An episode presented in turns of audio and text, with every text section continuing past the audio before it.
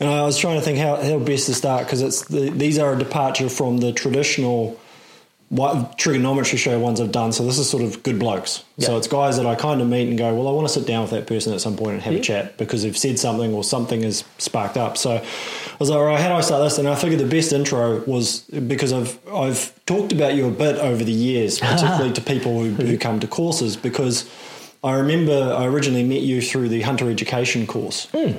Where you came out and we were doing deer processing, everything, and what what I guess cemented it was that we're all part of it. We teach people how to skin and, and gut animals, and you're you're standing there basically with this fellow deer's leg between your feet, with a knife in your hand, about to slit up the ridge line of the this leg to start skinning it, and you made an offhand comment along the lines of, "I'm not used to doing this to things that are dead already." And I don't know if anyone else noticed it. Yeah, well, I think the guy taking the course did. Richard did, yeah, yeah. Richard, And we, looked at, we looked at each other. Like Richard looked at me, I looked at him. I was like, "What?" And then carried on. So that morning tea time, I was like, "Right, I need to figure out what." What on earth, where that came from, you know, and like, do we need to, you know, call the authorities or whatever? But anyway, so we got talking, and, and you're a doctor, you're um, ex-military medic, from my understanding as well. So I, I guess well, first to introduce yourself, I guess would be the thing, um, and um, just a, a quick bit of your background. Yeah, it's always hard to introduce yourself, eh? It's like, well, Inia, was it old now? But I started out like, um, I guess, as a physiotherapist and then went back to medical school. Yeah, And then obviously did some time here and in sort of rural Australia where you, it's pretty, well, medicine can be a bit loose. Yep. You know, so you, as a junior doctor, it's quite good fun. Like you can get, do a lot of stuff that you'd never get to do. You know, you meaning more- like flying doctor territory, or I mean, I have an just- image of what. just hospitals over there, some of the rural ones are staffed by really junior doctors. So, you know, if like traumas and stuff come in, you're it. So you're getting to do stuff that was never really, Gotcha. yeah, in a big hospital like Auckland, there's so many senior people around that you wouldn't get to do it. Yeah. So there's a lot of young doctors that, you know, don't get to do stuff until they get older. Yeah. Okay. So we were doing this really loose, well, not loose, but yeah, pretty loose sort of stuff out in Aussie. And then from that, when we came back, there was a group of us, like, you know, we sort of decided to knuckle down and then I went off and did some anesthetics and then ended up quite luckily on the Westpac rescue after that. oh, okay. Yeah, because um, I met a guy at work, you know, who was involved in it, and he said, "Hey, you've done, you know, some of this stuff, you Yeah. know, out in the rural that for someone you, you know, your experience. Would you be interested?" Because it was all volunteer back then, Yeah. Okay. and we're like, "Yeah, sweet," you know. Well, it, it's and it's well. I guess what interests me as well is that the um, people. I tell everyone whether they're doing the firearms licensing or the courses we do, it's like you need to go get some first aid training. You need to go get some skills. It's a basic. It's not even a you want to do hunting or you want to own guns. It's just like basic life skills. Let's all of us learn what we need to do if we have some major issues. And then workplace as well. I very and with my upbringing, I also very quickly realised that most of the first aid training most of us do is not going to help with trauma and not going to help with actually serious accidents. So I think about that time when I first met you. That was where I was starting to aware, become even more aware of some gaps in what I had learned. Like you, we all do the workplace first aid courses Yeah. where we learn CPR and basically make the person comfortable because the ambulance is hopefully five minutes off the road. But for for remote stuff for hunting or like outback of that or Westpac, it's like there is you don't have the same resources. You are you know Yeah. And it's not quite, you know, the stuff we do is not quite sort of military medicine. There are sort of like, you know, differences and stuff, but it's sort of a mix of mm. like civilian mili- medicine and military medicine, you know, because you got obviously the firearms and knives and accidents that you'd experience sort of like in the military, but then you've also got, you know, different aspects of care because, you know, no one's trying to blow your head off at the, You're not, at the same yeah. time. Well, and it was something Boris said as well because he, he was talking about some of the training they're doing over there, and of course also for military, most of the guys you're dealing with are probably of a certain age, are, are fit generally, and have training of their own to sort of help. They kind of know what the deal is going on here. It's That's like his doc, he's Yeah. it's his, you know, Yeah, because when we were training up, you know, helping supervise the guys before we went on deployment and stuff, you know, every soldier has a basic kit Yeah. on their body, and every soldier knows basics. You know, it's up to them to do that first aid treatment before the medic Mm. gets there. So yeah, compared to you go out hunting and like I go with my brother and his mates and stuff, you know, they don't have any Yeah. training at all. Yeah. So like I've sort of made up some basic kits for them, and like given them some basics and taught them basics. You know, just. Yeah. because a lot of the first aid stuff is. I mean, I don't care if you've got a blister or a or a fucking cut on your finger and stuff like that. Hmm. You know, I don't. you know, we don't care if you if you're worried about that sort of stuff. You know, you shouldn't be out hunting, really. Yeah. You know. Yeah. And um, as with CPR and stuff like that, all that sort of first aid type stuff. I mean, if you're doing CPR on one of your mates in the bush, the chances are they're pretty fucked. Yeah. Well, No. it was a, through my Mountain Safety Council and then Landsar, especially the Landsar side, because the, the guys they bring in to do the training are pretty, they're either military background or they're mm. trauma based or anything. And same thing, they're like CPR in the bush or something for the amount of time. And it, CPR anyway, Yeah.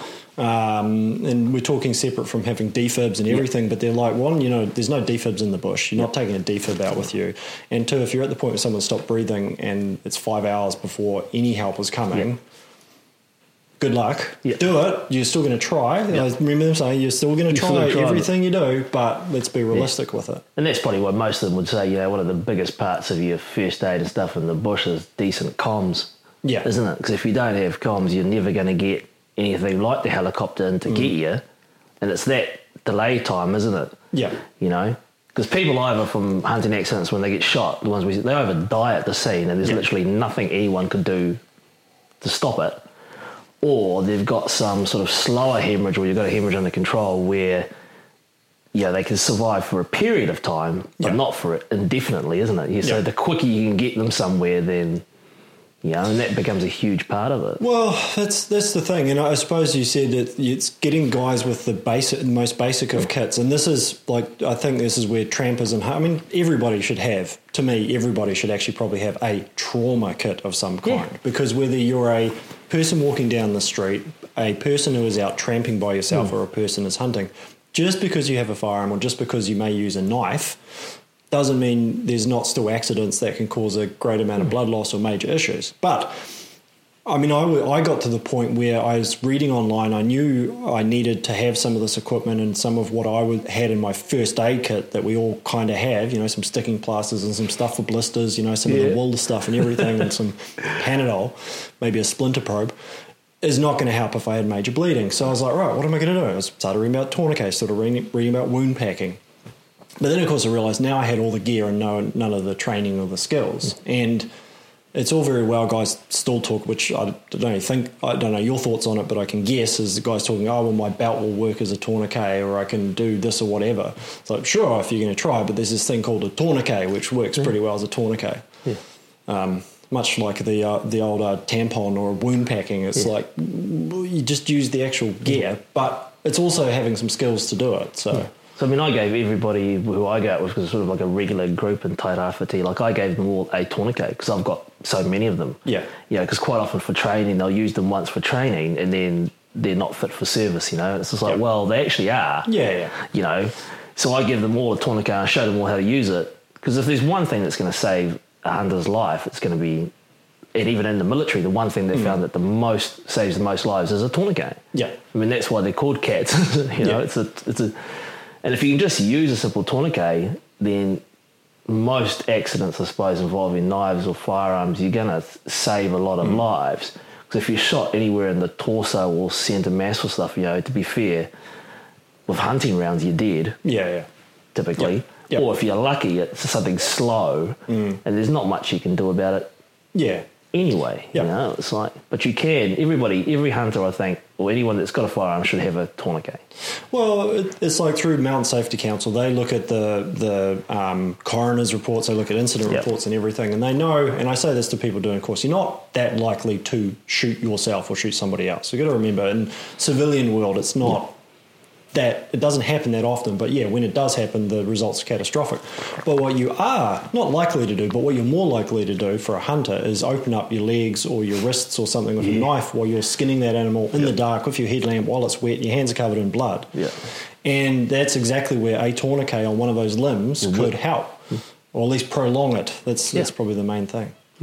So so yeah, so you you uh, now just going back in your the story then. So were you military before you were doing that, or did you uh, were you already I medical and then went to the military? Well, I did a little bit of military in between physio and med school, like just as a as a Holiday. TF soldier. Just as a, Well, oh, okay, TF yeah, yeah, yeah. There's a couple of years in between where I didn't know really what I wanted to do. So I was working as a physio and doing stuff, and I thought, hey, young fella, you know, want a bit more physical sort of job. I might join the military full time. So I went Yeah. in as a as a territorial soldier in the infantry and did part time stuff, and then went into medical school. Okay. So then I just sort of like, because I qualified for medical school, so I sort of stopped doing that TF stuff mainly because it was a bit annoyingly organised at times.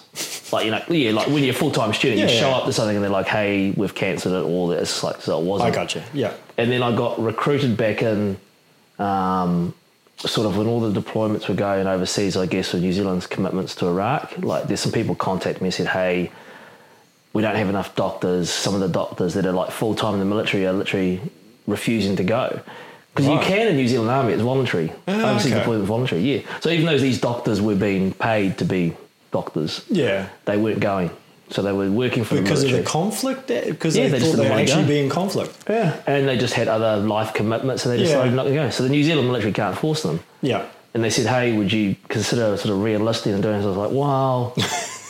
so I said, "Oh, okay, I'll think about it." Next thing, I'd been to a, you know some training weekend, and then you're sort of back into sort of like training again. It's like, well, you can't be a private anymore. And I was like, why not? It's like because you're a doctor, so you had to go off to bloody Right. officer school and do all that sort of, won't say rubbish, but all that sort of stuff.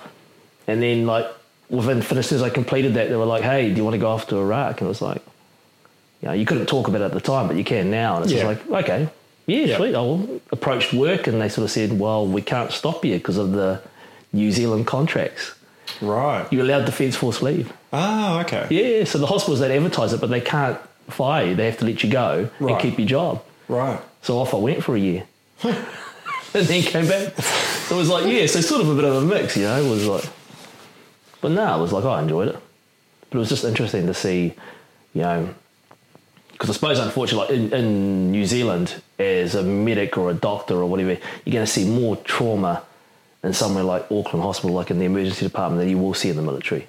Right. Yeah, way more trauma. We see That's- a lot of trauma. Okay. Well, that's not something I would have really have thought because that is interesting. So there's a gap in there now, as I suppose what you're doing now is you're at Auckland, Mm. and what's your role at Auckland? So I'm an um, emergency sort of like a, they call me like an SMO, a senior doctor, um, even though I haven't done the formal emergency training scheme. Sure. Which I'm sort of back doing now. Yep. So still while I'm working as senior, I'm going through the process of formalising it. Yep.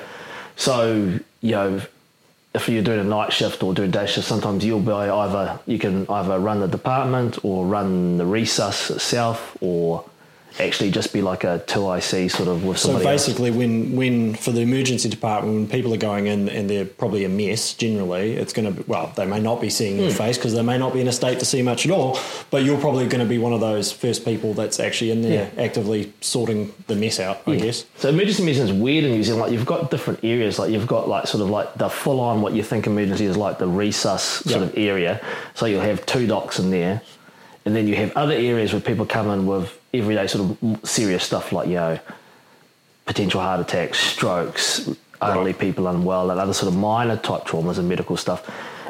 And then because people can't afford to go to GPs these days, you have the walking sort of ambulatory care Yeah. which is like every doctor's sort of nightmare when you get rostered to that part of the department for a shift. Yeah, gotcha. Because it's just like people coming in and, you know, there's, I've got a sore tooth, I've stubbed my toe, other stuff which is probably more serious, but they don't know. Yeah, yeah. So it can be interesting, or it can just be really frustrating because people just don't go to their GPs. Well, that's So- the thing. I mean, and I can see why for, especially if you're public care or something. I've sat plenty of times, even when I had um, at work and stuff, a staff member does something, laceration, something like that. You find yourself sitting in there, and as long as they know, I guess this is the right term. This is the part of the triage protocol. Yeah. They're looking, they're not, you're not. Yeah.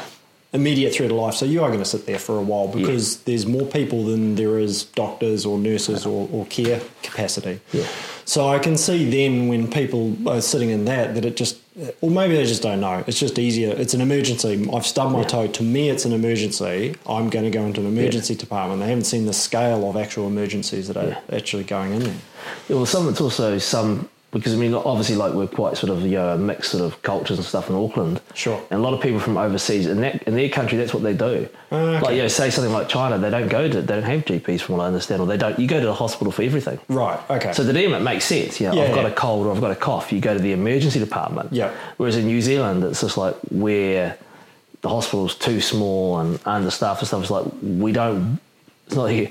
How do you put it? Yeah, we don't want you. you don't. No, no. well, Yeah, yeah, if you're sick- it's a priority Yeah, thing. it's a. If you're sick, we want you. But if you've got time to go see your GP, Yeah. if you've got time, then you should do it because it's just, especially come winter, and especially when there's a pandemic on in the world, you know, we just Yeah. don't have the capacity or the time. Yeah. Because you imagine it's coming in winter, but anyone at the moment that comes in with, say, I've got a cough, I've got a sniffle, Yeah. We have to treat as a potential COVID patient. So this Yeah. turns the whole thing into a nightmare. They've got to be isolated in a single room and all this sort of crap. We just don't have enough space for that in New Zealand. The hospitals No. weren't built that way. Well, and, and there was almost it almost seems like this thought when when the COVID thing came through that every all the focus came on COVID, but that didn't stop all the act, the car No, accidents no. and the, the Yeah. other things that have just carried on happening. So it was on top of that. It's And it's funny you mentioned that because that's where most of the pro- potential almost harm came from the whole COVID thing. It's like during COVID lockdown, ED turned into a proper ED. Like Yeah. all the minor stuff, people were too scared to come to the hospital, so they stayed home. Yeah. So we were doing pure emergency, and the hospital could cope really well, funny Mm. enough. But the problem then backfired was that people were too scared to come to the hospital with some other stuff. yes, So, and then when they did make it, like say for heart attacks, some people would come late because the pain hadn't gone away for hours or even Ah, days. yeah, yeah. They'd come in late, and then because the testing was so slow initially, the cath lab would say, "Well, are they free of COVID?" And you're like, "Well, we don't know." yeah, Or somebody would come in from a car accident. Are they free of COVID? It's like we don't know. They can't talk to us. Yeah. And Yeah. they're like, well, if we take them to the cath lab, we've potentially dirtied the entire lab, and then we can't do clean patients. yeah, And at the start, they didn't know what to do. So there were these massive delays, which was probably causing more harm yeah, because we were over calling, or I suppose the hospital was worried about infection more. Well, in the early days, that was the. I think that was a big thing. It was that great unknown. Like, what is? Where could it turn? And it could have. I guess in hindsight, it's always almost seems to be better to be more. Um, what's the word? Uh, cautious over it because the alternative is worse. But but yeah, Well, we got lucky at the start. You got to think when it first happened, um, the, there was no testing in New Zealand, so a test would take two weeks. Yeah. you'd have to send it to Australia, Right. And then they sort of got quicker testing once it finally started. Where it was like two day turnaround or longer, depending on the numbers. Now there is a rapid test, but only in specific cases because it's more expensive and more work, which can turn around in two hours. Gotcha. But then even all those tests are only about seventy percent accurate. Yeah. So really, like if you've got people you're worried about, you have to test them three times, and people were getting caught on the third test. Yeah. You know, to get it up to a decent. And all the meantime, they may be needing something that you're not sure whether we can be putting them into whatever it is. Because it's the space in the hospital, you can't Yeah. put them in a multi-bedded room. There's Yeah. not that, you know, single rooms are not that. It was a luxury. I mean, it was, Yeah. but it was the funny thing. Like, it, sound, it related, not emergency, but when we had the kids, we found ourselves because of a, a technicality. We were in NICU and then had our own room, and, Yeah. and in hindsight, it was that was a luxury. It's just like, Yeah. not that I want the complications of, of childbirth on anyone, but as it turned out, it was fine and everything. But yeah, we we got the treatment because of it. But that's not the norm. we Listen, found you- out. Yeah, like New Zealand got really, really lucky with COVID Mm. because they they were completely unprepared when they started. Like if we'd had like sort of like the UK and other stuff at the start here, we'd have masses of deaths because we just didn't have the facilities. Um, like even the emergency department, they only finished the renovations to sort of put in decent sort of flow and quarantining type facilities when they lifted level one because they were building, they were building in a hurry Yeah. people were on TV going, oh, you know, there's plenty of PPE and stuff like that. Rubbish. At the start, they had none. There was mm-hmm. none. And it was just all, let's, let's keep the public calm. Let's Yeah. this piece of, you know, the staff were worried because everybody knew, like, hey, if it kicks off, you know, because medical staff in the US and UK and other countries and that were dying Yeah. for exposure. Well, some of some of the, the guys have been lucky enough to meet the police and stuff. You talk to them, it's like, how are you guys going? They're like, well, we're having Yeah. to keep isolated from the individual groups because imagine, same healthcare workers, if they get sick, well, then who is the healthcare workers? The police, if they were getting sick, emergent, any of the emergency services. And this was this was that whole thing where people were like, "Oh, I can, you can't tell me not to go out in the back country hunting because of RRR." It's like it's not to be blunt, dude. It's not about you Yeah. in some ways. Yeah. But if you have an accident and you have to Yeah. pull those emergency services out, now they're all exposed. Yep. Time and it just complicates that way there. So even now, when a big trauma comes in, if you can't talk to the patient with the accident or whatever, we full PPE up Yeah. and resus because what we find is there's a lot of people are doing out doing this stupid stuff on meth these days Right. because meth is rampant. Yep. And these aren't typically the people that are going to obey quarantine type rules. Yeah, you yeah. know. So if there's any population in New Zealand that's probably hiding with some asymptomatic COVID, it's like these people are going to be, you know, because they didn't behave during the lockdown. Yeah, yeah. You so know. why would it? Yeah. Yeah, there's unfortunate people that just have normal accidents, but we still top. You know, if Yeah. you can't talk to them, you can't screen them. You have to. It just delays everything. So, uh, I mean, talk more then about the, like you were saying, you're seeing more trauma or more emergencies in Auckland than you were even on military. I mean, what sort of stuff are you talking about? You, it, it's another thing that prompted me originally tucked away. I, I need to come back and talk to this guy. Is you said you were just sort of getting sick and tired of what, particularly blokes, were doing to themselves and getting themselves into these emergency services at all times of night. You know, and I, I just caught like you get exposed to Yeah, all the bad decisions. yeah. Well, suppose yeah, like you say, in the military, you've got young, fit, healthy people generally, good Yeah. physiology. You know, if they're going out and doing stuff, you know, it's regulated. Somebody's planned it. You know, trauma and stuff, you know, happens by accident.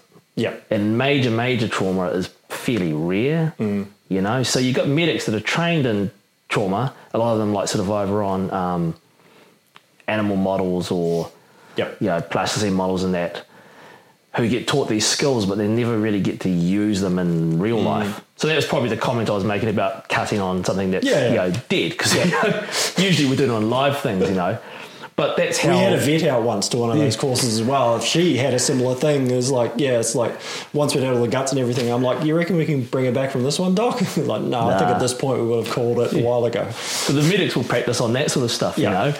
And then when you have a, you know, some of them when you when they when the real shit hits the fan through no fault of their own, I guess they're not prepared because they haven't cut Yeah. into living flesh. Living flesh is a bit different. Yeah. And you got to get over that mindset of, you know, I'm cutting into something that's alive. Yeah. It's going to move. It's going to bleed. It's going to, Yeah. you know, and you know you don't just sort of stab with the knife. You know, you've got to. Well, yeah, that's the Yeah. and that's the mindset from a hunter who's used to processing an animal. It's dead, and we're not making it any worse. I mean, that's what we say to people. It's like, well, look, you're not going to kill it anymore. It's dead already. It's dead, yeah. Yeah. it is an interesting point for you. It's yeah, not only alive, that's your intent is to keep them that way as well. And I mean, stupid stuff. I like people to a certain extent that go out and do stupid stuff if it's well intentioned stupid stuff that's fun and they have an accident, you know? Sure. Like, you know, when people come in off their skateboards or something, and they go, oh, I was doing this and doing it. It's like, how big a flip were you doing and stuff? And like, you know, because you got to go out and enjoy life. And, Yeah, yeah. But what pisses you off is people going out doing stupid shit like, you know, just the common stuff, you know, drank a lot of piss, taken a lot of drugs, gone out, crashed the car, gone out, done this sort of stuff. And it's not just the fact that, you know, it pisses you off because it's what they, you know, they quite often get off lucky, horrendously lucky. You know, you'd be amazed at what some cars look like and people are alive. But it's just, you know, what they do to other people and stuff, you know, it's just, Yeah.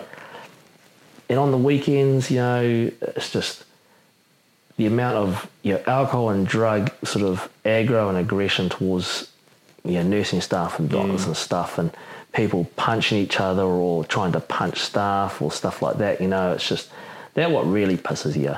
Pisses you Well, I mate. guess that's the, the hard thing for people to fathom is that not only have you got someone who's had an accident that needs your help, but they're possibly also combative. Oh, yeah. because either unintentionally, intentionally, or because their mental mind, you are, yeah, they don't see necessarily that you're helping them. I mean, you, you don't have cases where they literally don't want you to help them, though. Yeah, Or you still just do. a- you have people that like even if you are helping them, they don't care because I mean, They're unfortunately, there are some pretty nasty people out there. Yeah. and we get some nasty people, and even when you know that have been involved in quite sort of you know they've got off lucky, and it may have been like you know gunshot injuries or stab injuries Mm. or what, but they're a known bad person with quite criminal drug record or whatever. If they can get out of the hospital, they'll do a runner. Yeah. If they know that you know, hey, they've survived this, Right. but shit, they may be sore. and It's not the best treatment to do. Leave hospital. They will do a runner. Mm. You know, and we won't keep them if they're not under arrest. And if you know, if they're in their right mind, Yeah. You know, if you're actually in your right mind, we know we're not going to force you. Mm. You know, as long as you realise that you know something really bad could happen. Obviously, if they're going to potentially die, then we it gets a bit complicated. But Yeah. you know, but yeah. You hope. But stuff when people just do yeah stupid shit because they just haven't been trained properly or learnt stuff properly. That's just a bit annoying. Mm. Yeah, if you're going to do stupid stuff where you know you're having fun, well, yeah, fair enough.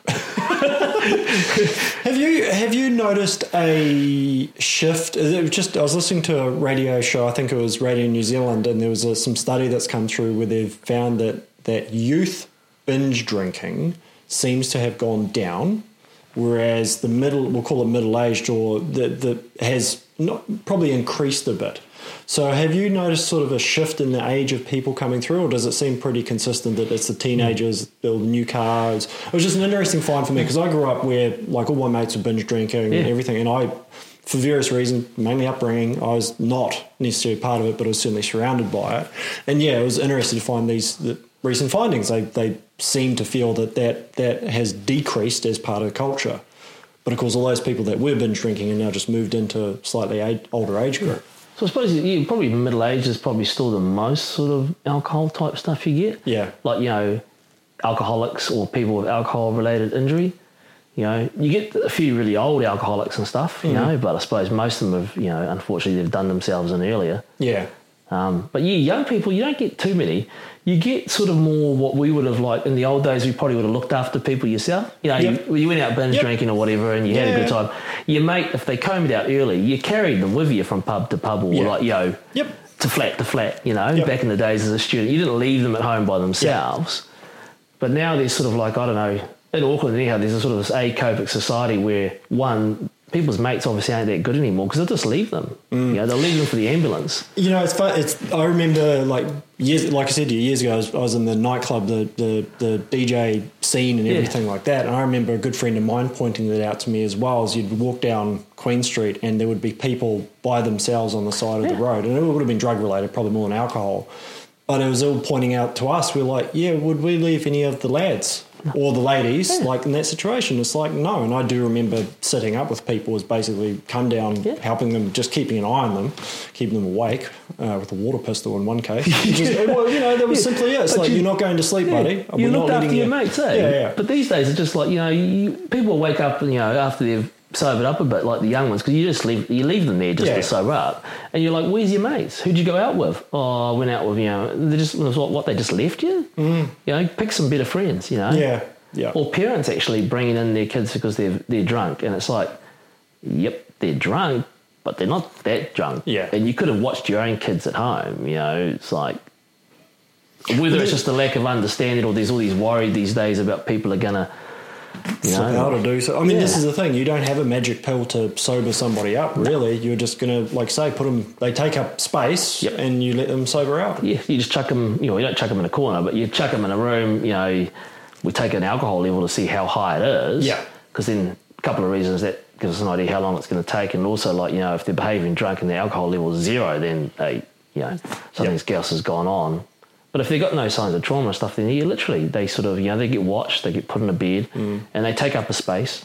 And like over the weekend, you take up more spaces and more spaces and more spaces, and then you know nurses have to watch them and stuff, and Well, again, it's drawing drawing resources away Oh, yeah. from the actual trauma, the actual high levels of Yep. injuries that you need to deal with. And some of the young people, like you know, just don't know how to behave these days, and they'll wait and they'll abuse nurses, or they'll be, you know, and then they'll be really surprised when security comes in or the police come in. You know, Yeah. it's just like we're starting to just get a bit fed up of it, really. Do you, uh, I guess, being in the position you're in, are you aware of or are you cautious about? And, and there's a few police I've talked to, a similar thing is that you do, I think, are sometimes in danger of just seeing some of the worst of society or the worst of, you know, all those accidents and those people's being abusive to the health, you know.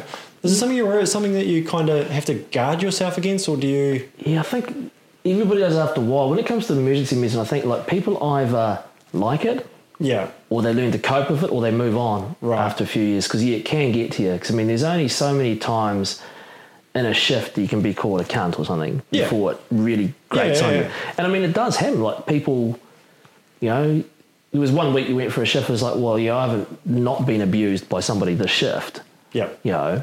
and security numbers have had to be bumped up in the hospital.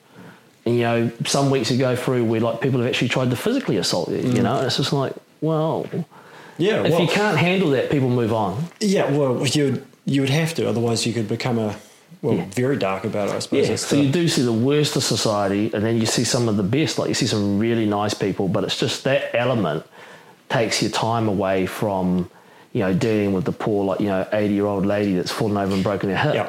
who you want to get in, see, give pain relief, do all that sort of stuff to make sure she's okay. Like why did she fall? You know, Mm. Yeah. all this sort of stuff. But you're stuck dealing with the loud, obnoxious, abusing everybody. Who you've got to think like, shit, is it just alcohol?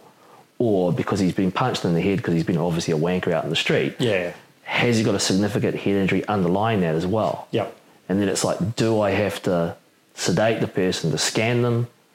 Can I just hold them, watch them wait? yeah, Or if they're being violent and threatening staff, can I get the police to take them? And it's quite risky. Mm. So it's like the police, you always go on the cautious side. yeah, And at times, you know, physical restraint is hard in the emergency department. It's not safe. yeah, So we use drugs. yeah. Just And then that it- fills up your department though, because you Yeah. drug somebody out so that they're calm and you can scan their head to make sure they're not had a significant injury.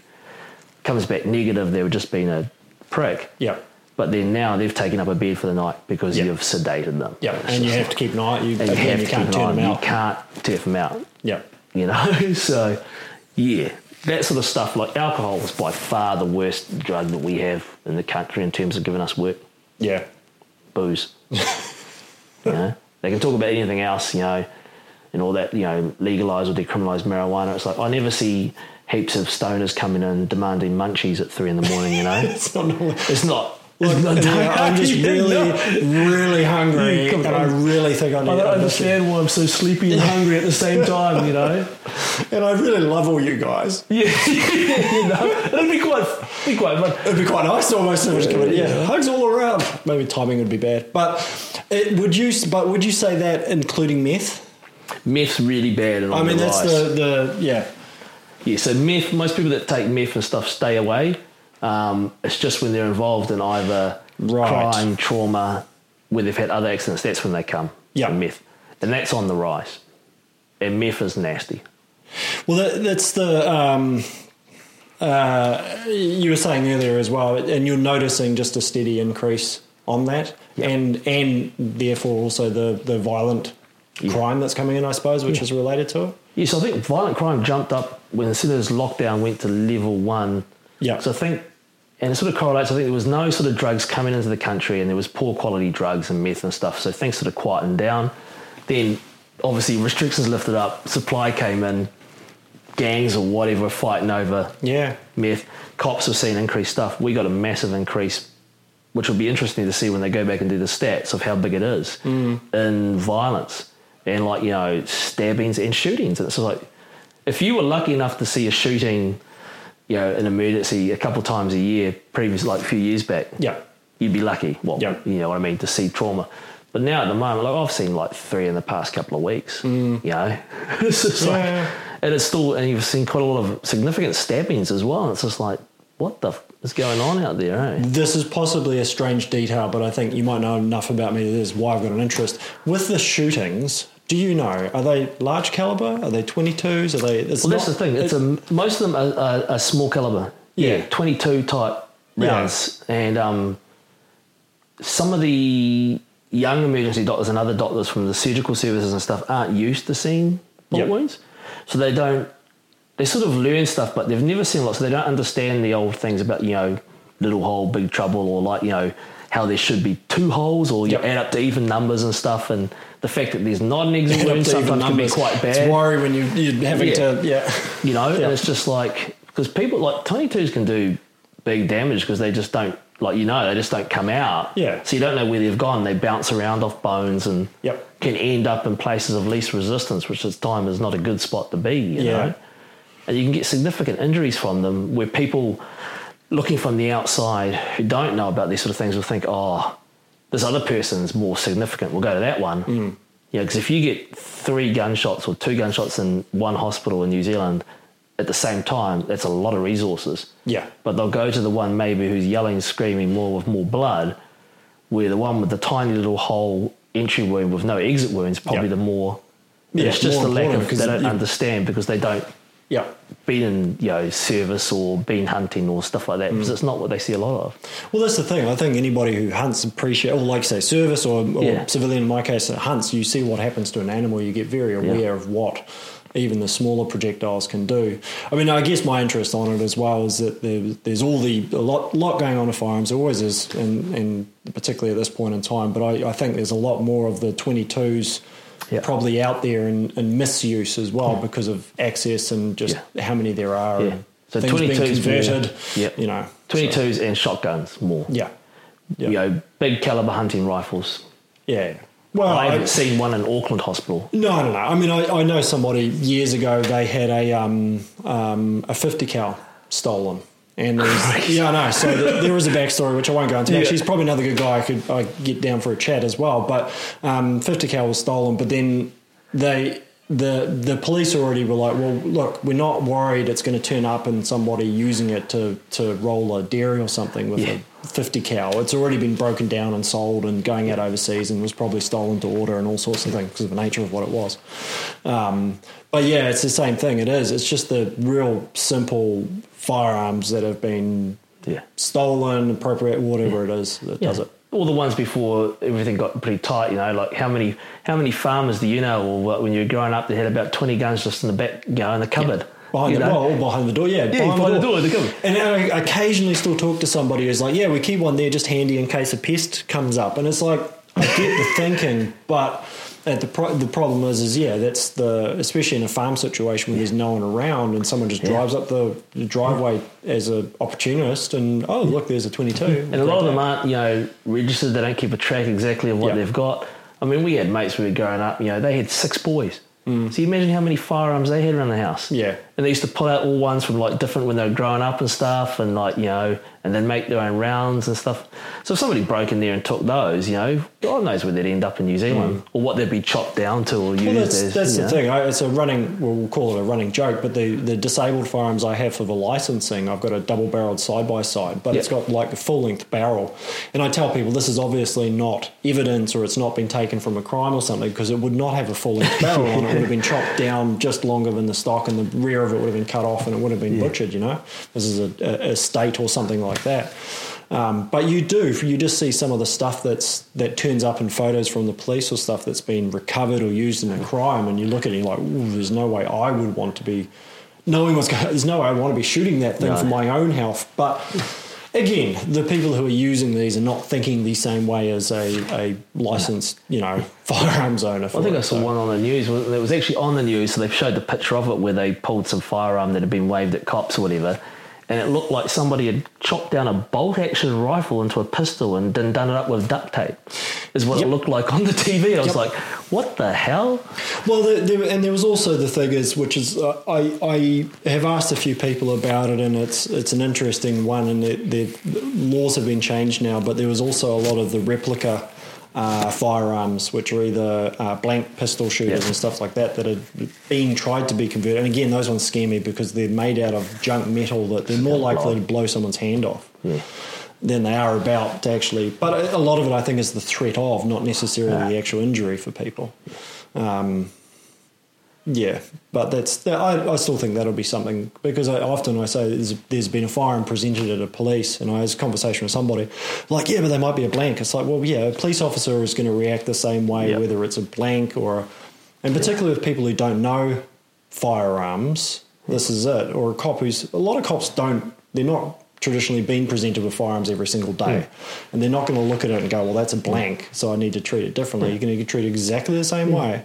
And to be fair, a lot of the young cops probably don't get excessively large amounts of time with firearms. I mean, they all get give like Glocks and stuff like that, but how many times? I mean, do they go down to the range frequently Yeah. and fire those or not? You know, I put my money on a soldier having a far better understanding of weapons and a better shot Yep.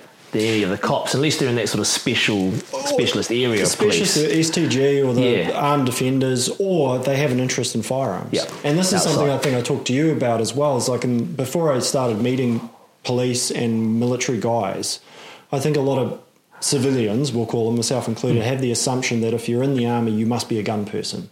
or not the police so much, but certainly the army. Oh, you joined it because you must love to shoot guns.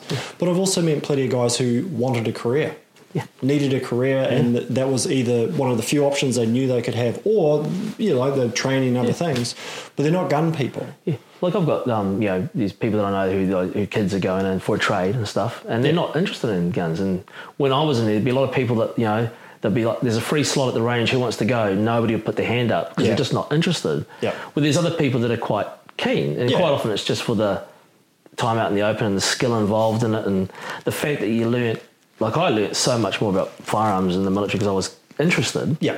which is what got me into the hunting when I got out. Like I wanted to get my license and stuff. Then, you know, then I would have known beforehand. Mm. And it was just you know the skills, especially I suppose pre-deployment. That you know you got really good instructors then Yeah.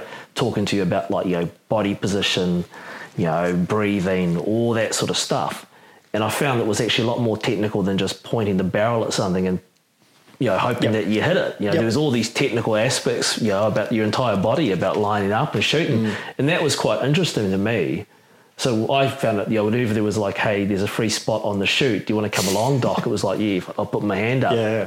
And I got a lot of shooting time with a lot of various weapons, which was Which like, became very obvious when you came out and picked up your rifle. You got off me and started shooting. Like, yeah, okay, yes, this is you've shot quite a bit. Yeah, all right, that's cool. you know, different sort of calibers that you're never ever going to use again. But it was it was fun and it was interesting and it Yeah. was all useful stuff. Well, I try and relate to people, like especially you know with doing the, the licensing, firearms licensing, people coming doing um, the the the practical component of their licensing. It's like you guys, if you want to do this, you you need to learn your tool. And that doesn't just mean you get a gun, you go down to the range, you zero it good enough, and then once a year you go out hunting with Yeah. it. That's not a level of competency that you'd almost accept for anything work related or anything else, but yet for, for and the irony is, and, and now we're actually in that case we're um, taking life with it. There's actually an ethical thing in there as well. It's like learn your tools and, and not just shooting, but the function. How's the safety work? How does the magazine drop out? How do you unload these rounds? That's the good thing about hunting with um, the fellas down in like Tairāwhiti and stuff, you know, because they shoot for, for meat.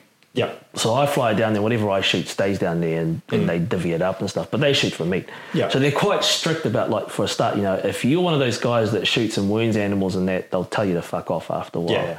You know, and preferably they'll do headshots and stuff as well if it's close enough because they want meat. Yep. You know, don't want to spoil the meat and stuff.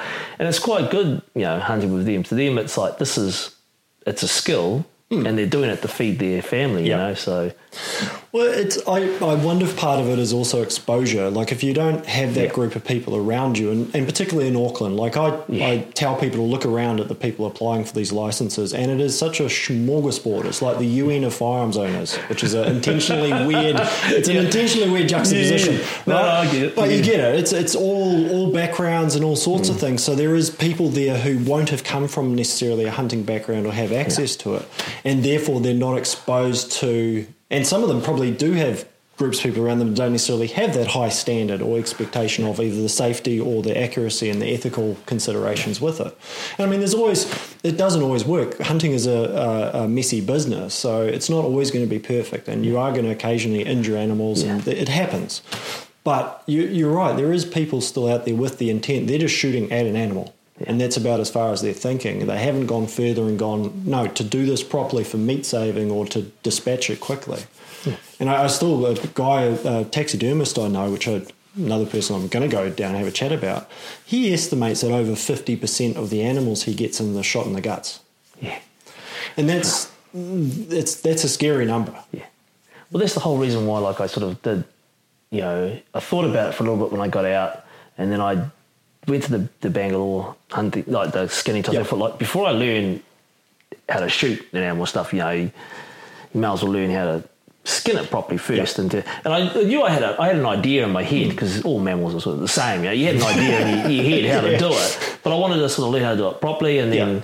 when I hunting down Gisborne with these guys, they had other ways of doing it Yep. because like quicker ways and other different sort of techniques they learn. But you want to learn that stuff because in the end, you know, shooting something, depending on how close it is or how good a shot you are, is pretty much the easy part.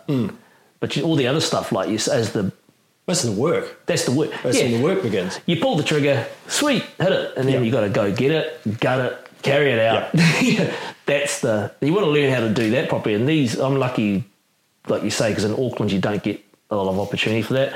So I'm lucky that I've got those fellas Mm. down there that you know you learn heaps. It's just getting enough time off work to go down and Well, I've got got some guys booking in some hunting courses where I'm now going to start adding because I've realised it's a gap is adding in uh, reading a map and some Yeah. basic basic first aid. And I'm not going to claim by any means to be the person teaching first aid, but Yeah. I can at least go. Here's the basic. Here's a taster, and go and get some extra training and some professional training on it because you need it, whether you're thinking it. But hopefully, just sparking that realization in people that.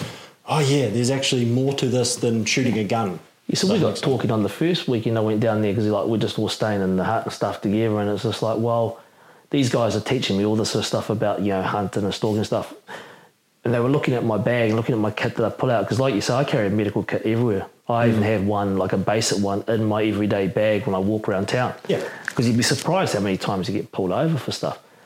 And so I pulled out my stuff and then I'd explain it to them. And then the next time I went down, like I gave them some stuff.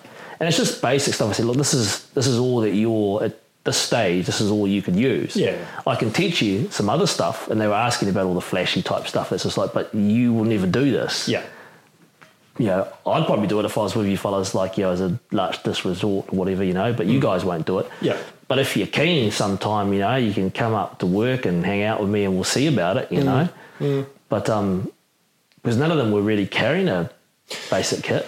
Well, same thing. I mean, I've started. I did the I did a, a course of Simon from PracMed, who I just give lots of props because he's a guy out there pushing this whole story of people need the training, need the gear from a workplace through Yeah. to hunting. The whole it doesn't really matter, you know. It's like when when I was working fabrication company. If a guy takes a finger off or crushes something in a press, well, the the first aid kit in most workplaces are not going to help. It's not going to do shit. you gotta go probably It's a couple of sticky plasters with like Mickey Yeah. Mouse on them or Yeah, something. well, yeah, what is it? It's not going to help. The guy's just lost like a. He's going to lose a limb, and I've never really, I've never really talked to my mother through WorkSafe and stuff whether there was any figures on whether that advanced training, like how many fatalities might have been helped by people having more training than oh we've got to call an ambulance. Um, but so so yeah, I started carrying first aid kits, trauma kits as well. I've got you know this this is also where that slight crossover into pulling stuff, which I get a bit of stick from, but it's just the most practical is pulling some of the tactical or the military stuff over for hunting. Where now I wear basically a battle belt.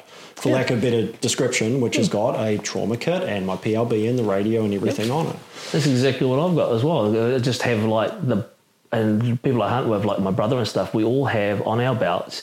You know, you have your hunting knife, you have your radio, you have all that sort of stuff, and we all have a basic kit. It's not big; it's just Yeah. tiny. And then if I go out with them, like in the group or whatever, then maybe on the quad I'd have a more extensive kit. Yeah. And then back at the hunt, I even have a bigger extensive kit, which is all that sort of minor stuff because I know the guys will, you know, accidents happen. Yeah. And I just tell them it's like, you know, if you get a big cut and it's not life threatening, they're probably just going to want to stay out hunting. And I Yeah. just, you know, I got a skin stapler. It's just like, just pull it together, staple it. And then later on when we get out, we give, you know, give it a wash, we staple up. Later on when we get out, we'll go do proper, you know. Patch it up. Yeah, but because Yeah. antibiotics and stuff and that these days and proper mm. washouts and stuff are pretty good, you know. If you really want to stay in there for some stuff, all you're going to do is just close it up Yeah. roughly. I mean, these guys don't give a shit what they look like.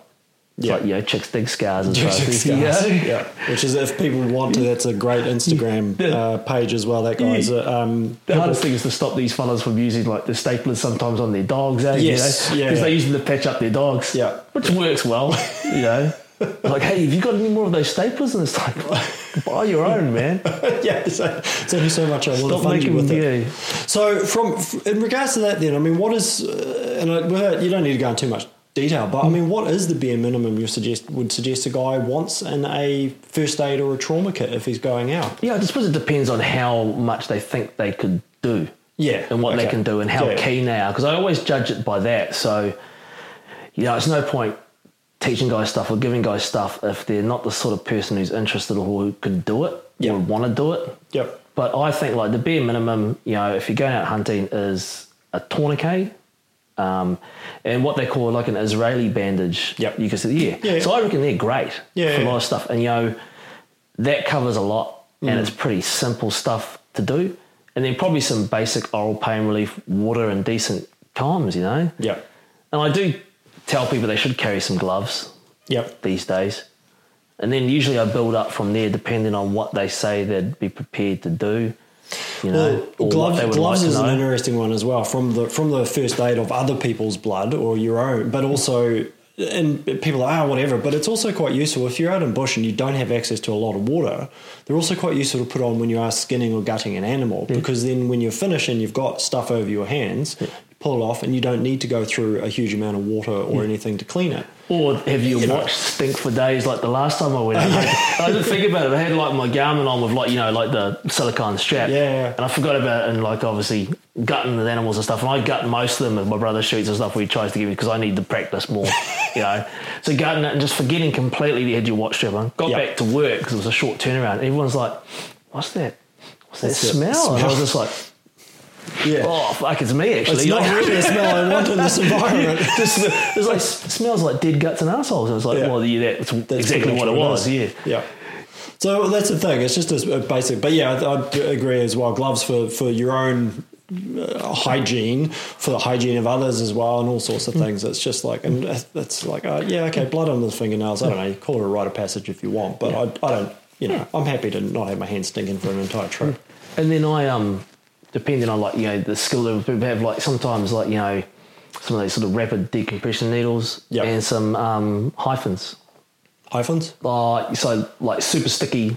Oh yeah, yeah, yeah. Yeah. So you know cover the shot front and the Yep. exit, and then make a hole. I I just know them as chest seals. Yeah. Yeah, Yeah. so you have GC, so Yeah. do those, or like for me, like I prefer, and like I tell them is like, well, actually, you probably got more success if you're comfortable with making a cut, Right. Because everybody carries a knife, and then Yep. just putting your gloves on, and then you can sweep with a finger through the chest, you know. Yeah, gotcha, gotcha. And that's way more better because there's plenty of um, autopsy studies on failed needle decompressions. You Mm. Yep, know, yep. hunters are tenderly like you know got a bit of meat on their bones. you know, people panic and they kink them or they I'm sorry, I'm just reminded of a, a truly bizarre story I was once told by an arms officer, and I haven't fact checked him because he just like, you got to be kidding me. But he was genuine, and I've got no reason to. He was talking about a um, fatality they had that the guy knocked on the. It's good urban myth, if nothing else.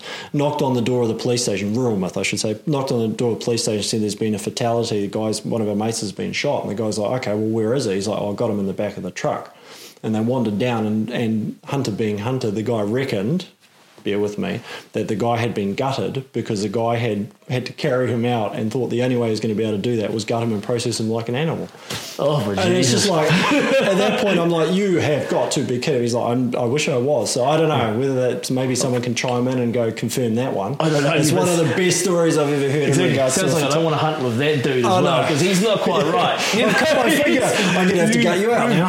Yeah, I know. That would have been an interesting conversation afterwards. Like what? But anyway, And that's about the extent that I think most people, because at least with the finger thing, you know, like when it the pressure builds up again, you can just put your finger back in and swipe it again, Yeah. but you can't do it with the nail. Yeah. And that's literally the most I take most people, unless they want to go further. Well, Basic wound hemostasis, and that's it, really. and, and I think the big thing for the training as well is is knowing what to do and also having a little bit of confidence of the ability to do it. That's the big thing. Is if somebody sees a big amount of blood or something which Yeah. is a messy looking wound, if you've had some training, you at least go, "This is out of my comfort zone," but I at least have an idea of Yeah. what I need to be doing and can take some action.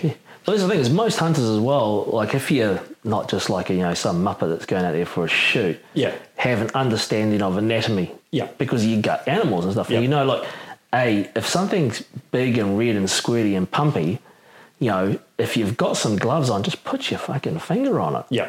And the less that you have between the big squirty thing and your finger, the better, because you know you've got control Actual on it and you've got it. pressure on it. Yeah. And if that's all you can do and it stops the bleeding because it's somewhere that you can't put a tourniquet on, Yeah. but you can put your finger on it, then just do that and you'll save your mate's Mm. Yeah. life that way, you know? You don't have to get fancy. Yeah. It can be And messy. hunters understand blood vessels and they understand blood. It's just Yeah. like you say, you've got to have the mindset to do it. Mm.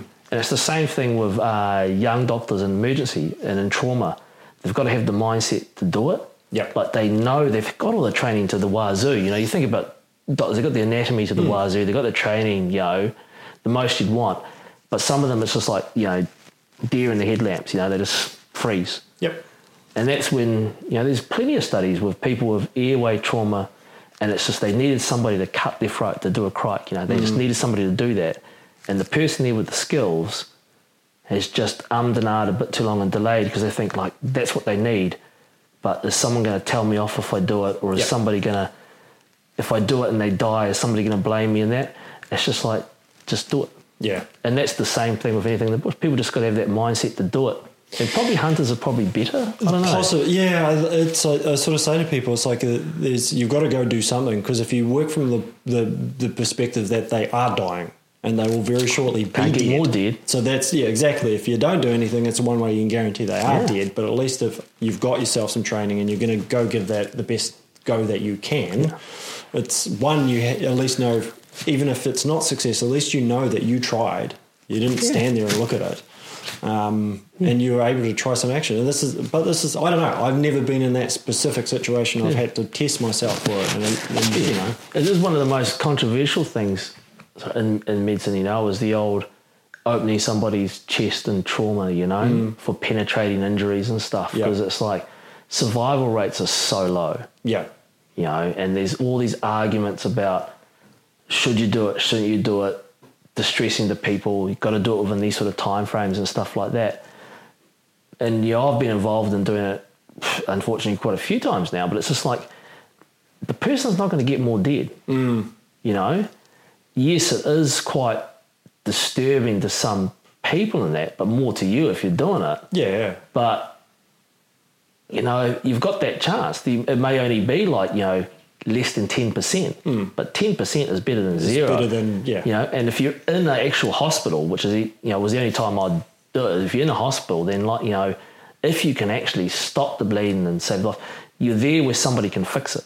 Hmm. Like you'd never do it in a hunting situation because What are you going to do then? What are you after gonna do then? aftercare is Yeah. non-existent. It's yeah. non-existent. Yeah, but like if you're in a hospital, that ten percent chance, ten percent chance, you know. But you just got to live with the fact afterwards that you know you may have to deal with the consequences because somebody will praise you for giving it a go. Yeah. Some people will be distressed, and other people who like sitting on couches and not actually taking part will criticise you for it. Yeah.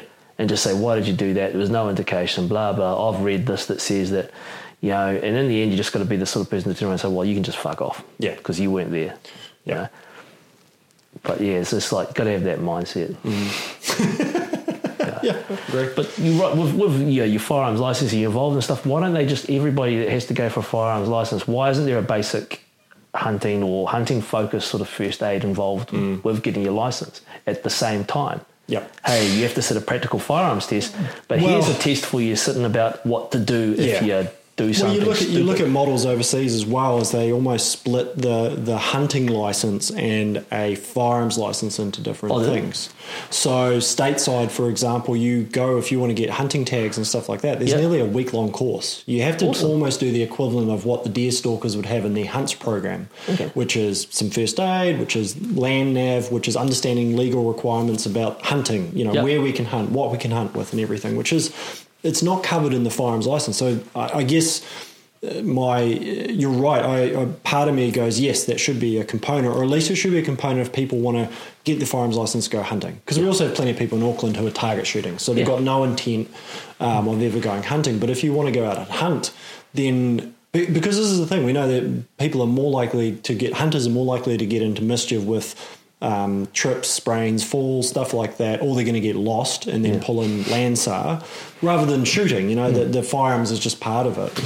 Um, so yeah, I mean, I, I, there's there's organisations who provide it, but it's not a requirement.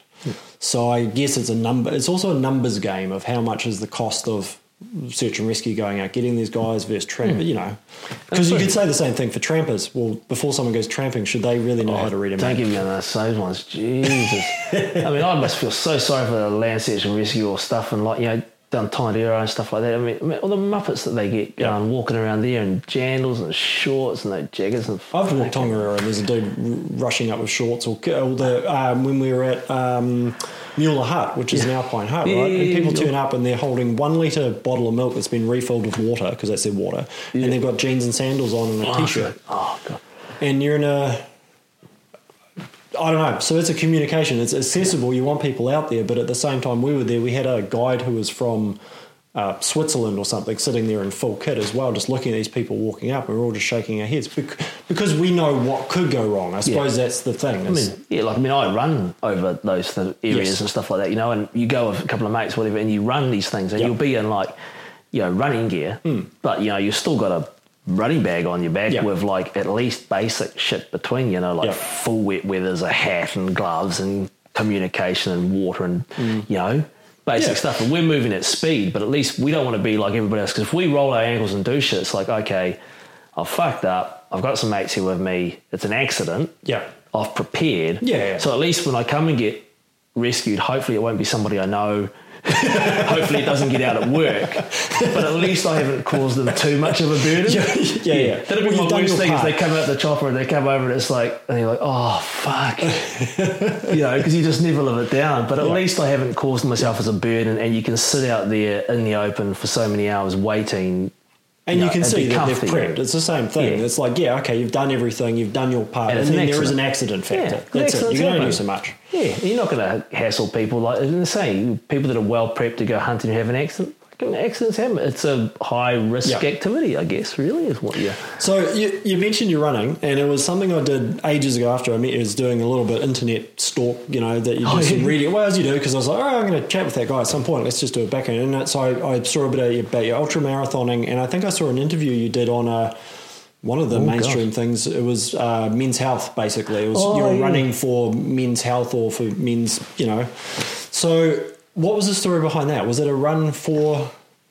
Yeah, so I.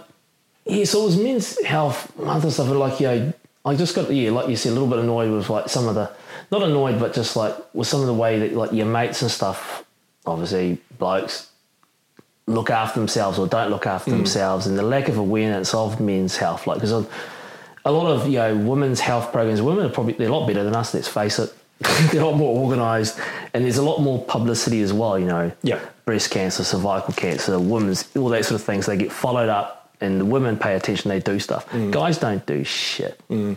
You know, it's like, okay, you know, I've been shitting blood for like you know three months or whatever, but maybe it'll stop. You Yeah. never get some woman. Well, Yeah. you hope not. You know, so the whole thing was a men's health promotion thing, and they were looking for things to increase the sort of awareness. And I was going off to do one of these runs. So I said, look, hey, it's all I'm paying for everything myself Yeah. and that, but if you want to use it to raise awareness, then let's do it. Yeah. And they were quite keen. So I did an ultra marathon in New Zealand training for one overseas, and then did one through um, the desert over in Namibia for them All right. just to raise awareness for them, did some talks for them about men's Yeah. health and saying like, hey, the whole reason was that get guys going to the GP so they don't show up in the emergency department with something that they've had for like, you know, six or seven months that you could have treated back then. Yeah. That now they've waited till basically they can't stand it anymore, come into the hospital. And some of the things is like, mm, you can treat. Some of them are like, well, shit, mate, I really wish you'd come in Yeah. six months ago. Yeah. Because now you're in trouble. Yeah. You know? Yep. And but, yeah, now you're undoing something that you could have nipped off earlier. It, it's funny. I mean, I, I I talk about it for doing shooting instruction with the setup of a rifle. Right? Is that a lot of guys same thing? It's good enough, and they I'd say they alpha the way through it. Right, so it's that alpha mentality. I'm in charge of this. I'm okay. I don't need to ask for help. I'm just going to push through, push through, push through. And I always use the, the a firearm as an example. It's like if your eye relief is wrong or your position is wrong behind the gun, yeah, you can probably push through it, but it's not optimized. You're better to take the time and fix it. And it's the same thing for guys' health and for guys' mental states as well. Um, that it's yeah, something pops up, and it's I guess the concern is is that yeah, there's something slightly wrong with me. I don't know. Is it a sign? They're worried it's a sign of weakness, or it's a sign of or don't want to have like Yeah, probably a little bit mixture of all of those. Yeah. You know, with blokes and some blokes are just like you know, you know, generally like you got to you know, I assume that most New Zealand blokes are generally good fellas, but you know, they just society puts a lot of pressure on them these days to to work and succeed and mm. provide and sort of stuff. You know, and I've seen guys you know actually trying to work themselves into an early grave. Yeah.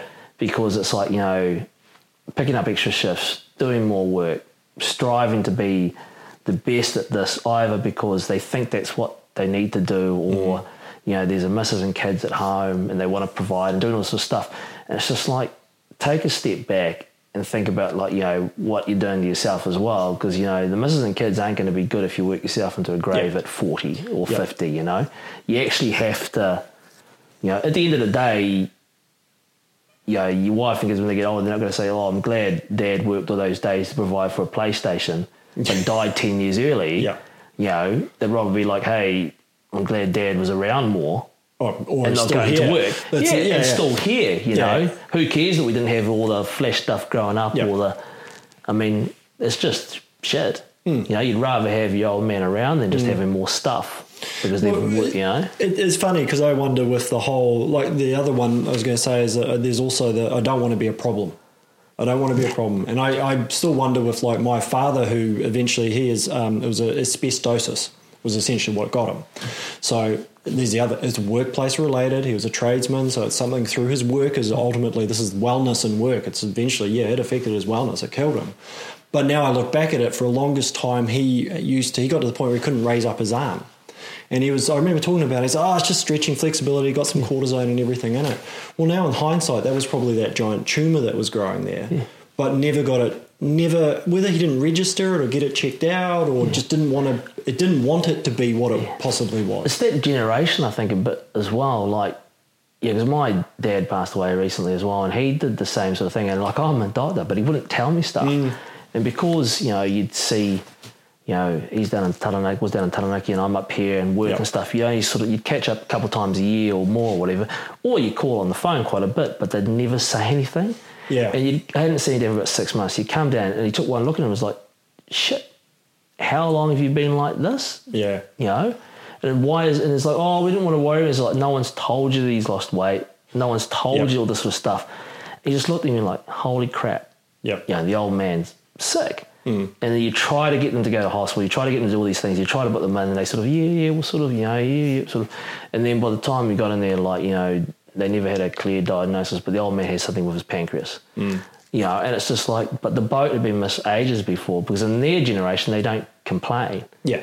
Whereas you get young, some young people now come in, they complain about everything. It's sort of gone the opposite way. Yeah, you know? yeah. So what you have, you're, you're trying to aim for that happy medium Yeah. about, but you know, if you can afford, it, people should be being proactive about their health if they can afford it. You know, I feel sorry for the people that can't, those low Agreed. income, because you know they can't spend money to go do sports or do gym stuff or do or look after their health. But if you can afford it and you don't do it, there's no excuse really. You know. Well, it's you know, it's a like you said it's a very good point on the on the the, the luxury in some ways of being able to go and do that.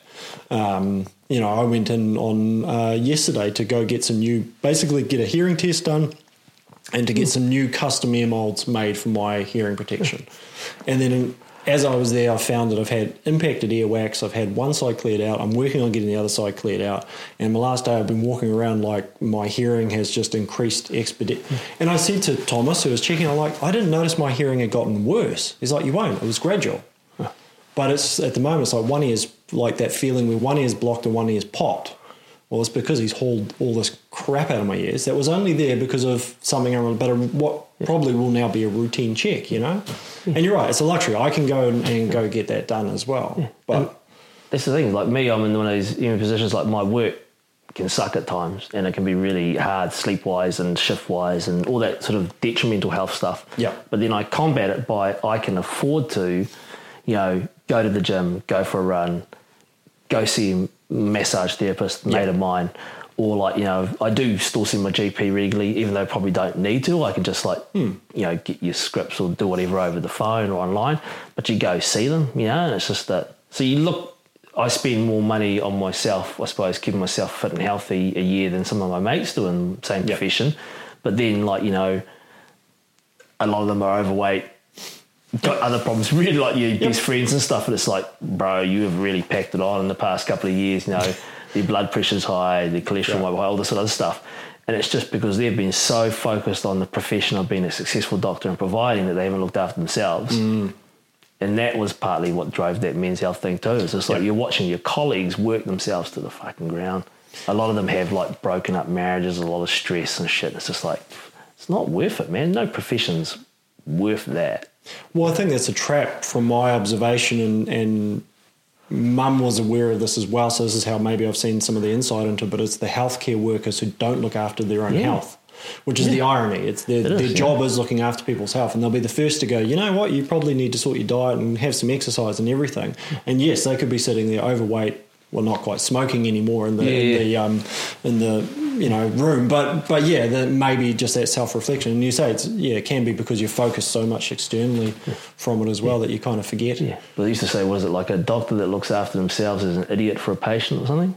I'm not sure. Is it? It or a fool for a patient? But Yeah. yeah, you know what you mean, eh? It's just like. I always wondered why they, you know, like when you go for firearms, they're quite, you know, they always ask about, you know, have you suffered from depression and stuff like this? And it's just like, well, a lot of people I know sort of like, you know, it's the actual shooting, whether you just like target shooting, it's quite stress relieving. yeah. you know, and whether it's just the fact that it's you know that same sort of breathing that you use for target shooting as you use for like you know whether Mindfulness. yeah deep whether they call it. Yeah. mindfulness or combat breathing or Yep. you know people do it in an emergency before a big trauma comes and you can see Yep. your colleagues are sort of like you're taking a couple of slow deep breaths Yep. and like oh yeah that person's just getting centered for the Yeah. you know The um, I mean, you might be interested. I need to catch up with again and probably another talk. There's a guy I interviewed, Caylen, Caylen Wojcik from the Modern Day Sniper. Yeah. And he he started coining the term of mindfulness behind the rifle, mindfulness in shooting. And I, when I interviewed him, I said, okay, you're aware of the mindfulness movement, meaning you sit down. I've got the mindfulness app on my phone. It's you know, daily practice. I sit down, do ten minutes. And he's like, yeah, oh no, that's intentional. He, he does yoga every morning. He does breath work hmm. every morning after his cup of tea. And it's just, it's, and I've always thought that to me, shooting for me is my, it's my current or modern martial art Yeah. in form. And then, it, then it's my meditation, which is flow state and all those things as well. Um, so yes, and it, it's interesting because something else. I don't know if it's something you can talk to because talk to it about much because of your primarily emergency, but it's one thing that's come up is that yes, for a lot of guys, it's stress relief and it's part of their management. But some of the changes that have been proposed or coming through, there's a lot of guys now fearing going to a Yeah. health professional Yeah. and a a, um, a counselor basically because, Because they're they- worried they're going to lose their firearms license. And I don't think that should be the case. For me, I just, you know, I don't, it shouldn't be like, you know, just because you've had, I mean, everybody experiences lows and highs in their life. And whether you want to call it depression or just a natural variant of the flow in your life. Yeah. If you've been brave enough to seek some help and talk to someone, and even some people get put on some antidepressants for a very short period of time, like not their entire life, Yeah. just to help with bereavement, that shouldn't prohibit you from getting a firearm. Yeah. I mean, deaths by self inflicted firearm injuries, when you compare it to something you can go to the chemist and buy paracetamol, Mm. I mean, it's like there's a massive difference. You know, people don't usually kill themselves a lot with firearms, you know? Well, I think that something they love to bring up as a figure is, is the death by firearm side of things. Yeah, but, it, it's backwards because it's, I think it's backwards because at that point they're not, to be blunt, killing themselves because they've got a gun. They've made the decision to commit Yep. suicide because of whatever else is going Yeah. on. And then that is one of many tools. And like you say, there's many things you can buy off the counter. It's like uh, people, again, growing up in the environment I grew up, I, I learned some great tricks if you want to commit suicide, how you Yeah. do it. And there's much more, Yeah. you know. So what they need to look at is people like if they wanted to look at a true relevant sort of study, they should be looking at people who like get their firearms license and then commit suicide, like the Yeah. time frame between, because that's what they're interested in, isn't it? Is Yeah. they don't want this person to have a firearms license because they're going to get it and they're going to go shoot themselves the Yeah. next day. That Which to me, to me is a lot of work. it's a lot of work to kill yourself when you could just go and, out and. and that, to be blunt, at that point, if they've gone, if there's that much intent behind it, yeah, they were going to kill themselves. Anyway. Yes, you never stop stopping. them. They're going to find a different way. They're going to do whatever it was. But I, what what interests me as well is I think partly though is it's partly been misconstrued as well because I don't know if a lot of health professionals and I'm going to go talk. So after my father passed, I went and got some grief counselling because I thought again this is self looking after myself. Yeah. I'm like because of what I do. Yeah. I want to go get a check in and just check. There's nothing I'm missing and everything. I was going through the grief process. I was um, so I was going through the grief process, but I wanted to talk to him about that and just to check in. Like I just basically need to check, doc. Is there anything I need to be aware of that might sideline me or whatever it was? And lo and behold, there wasn't. But I intentionally wanted to go do that, preempting anything that might happen.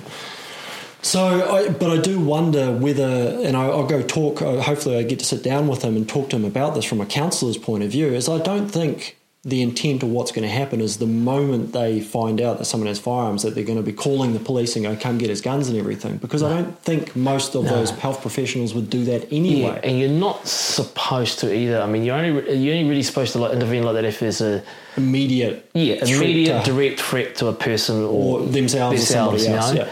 And you shouldn't because I mean, hunting for a lot of guys is therapeutic because you go out with your mates. yeah, and you spend a weekend with your mates Yep. and you ditch the cell phones, like you say, because there's no coverage, and that's therapeutic. Or you go to the range and it just like same thing again. There's no cell phone. You're concentrated and focused on one thing. Mm. Yeah. Your breathing's relaxed. You're more relaxed.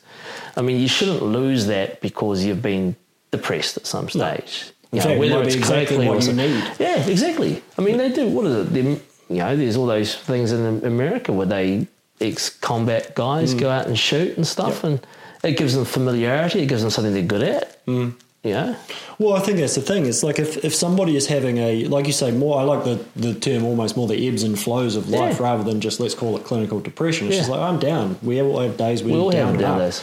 But you don't want to, the, I guess it's that threat of losing, lose your firearm, lose the ability to go out with your mates hunting, which is not true anyway. Yeah. You actually could. Yeah. But I think it's then the guys, again, social stigma, self perceived Yeah, they get labelled oh, as- license. Why'd you lose your license, mate? What's Yeah. wrong with you? It's like, yeah. well, you're not safe anymore to hold a firearm. You Yeah. know, somebody said that you can't do something because Yeah. you're not fit. Yeah. They're saying you're Whereas- not fit to do this. It's like, well, just sort of, it feels like they're kicking somebody when they're down a Yeah. little bit, you know? And I guess partly it's also I've never been in a situation. I know I've, I've had guys who've quietly said, "Look, I'd, I'm a little bit down at the moment. If I need to, can I hand my firearms over to you?" Yeah. I'm like, "Of course you can, man. Of course, no, no question about it. I won't say anything. Whatever. By the way, would you like to have a chat about? You know, if not, I'm not the qualified person for it, but I can also I've got an ear, so Yeah. we can I can you know Well, one ear at the moment. one ear at the moment with a blockage, yeah. But so that's the thing. I think there's a real concern to me.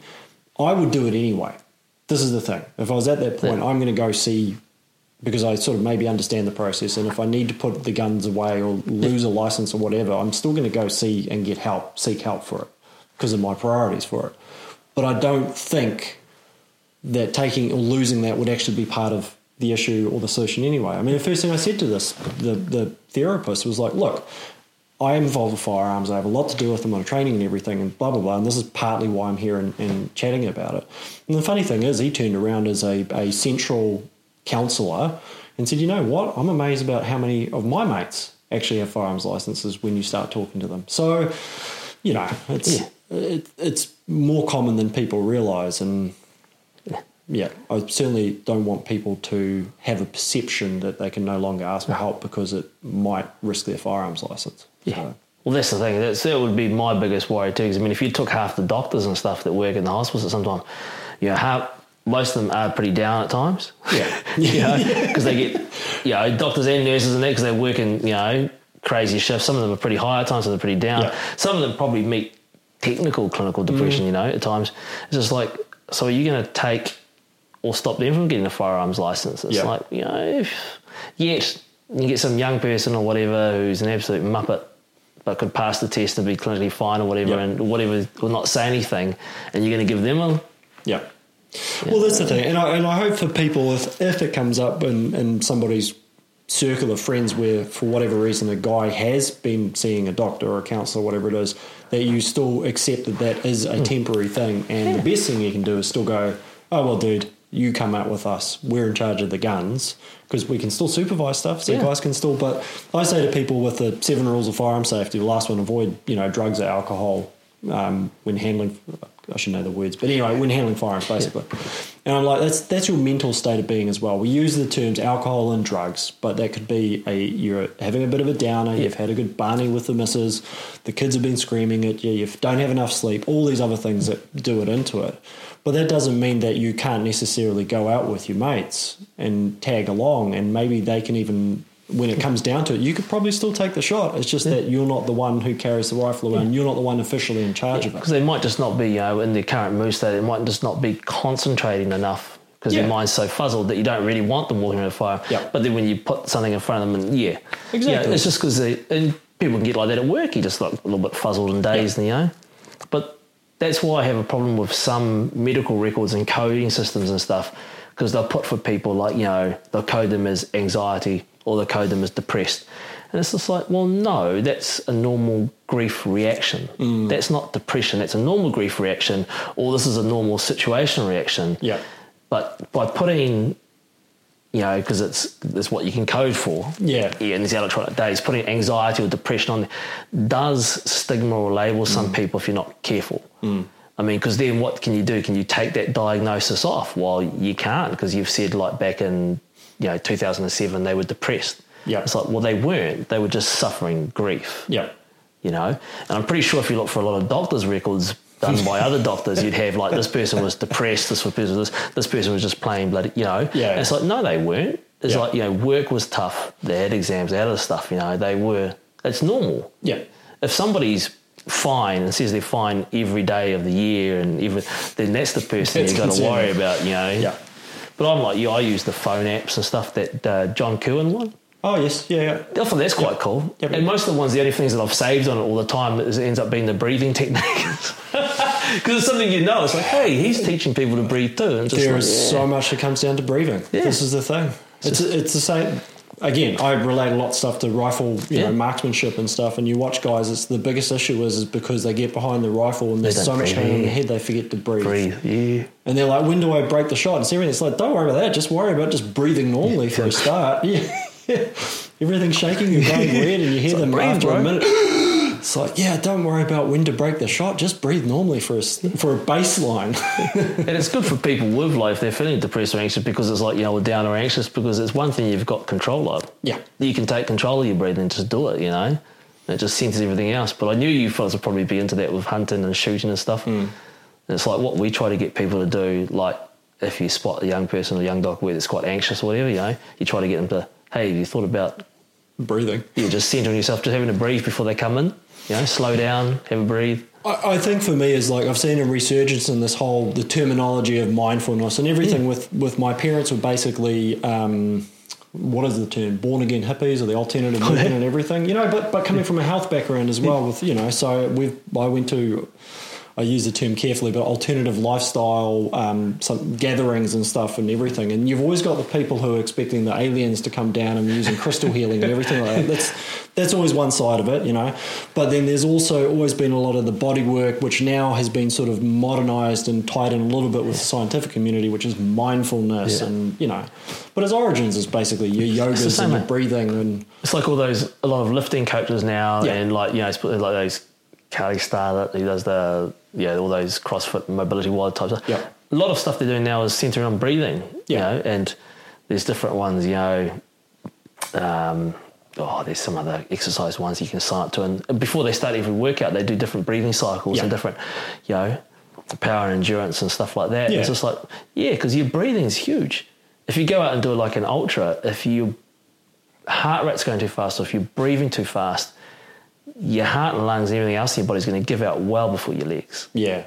You know, Yep. you've got to breathe. Yep. And you got to practice breathing and breathing slowly. Well, I think what is good is happening is it's being a lot of the terminology is being modernized Yeah. and it's being tied back into sports performance. Which makes it more acceptable. Acceptable, yeah. It's not, you're not a, it. yeah, it's not the hippie stuff. You're not turning. I, I saw a great. Um, I forget the guy's name. Um, Scott Sonnerson, I think, who was doing a lot of kettlebell stuff. Yeah. And at the beginning and the end for warm out and, and cool down, he was using basically quite traditional yoga moves.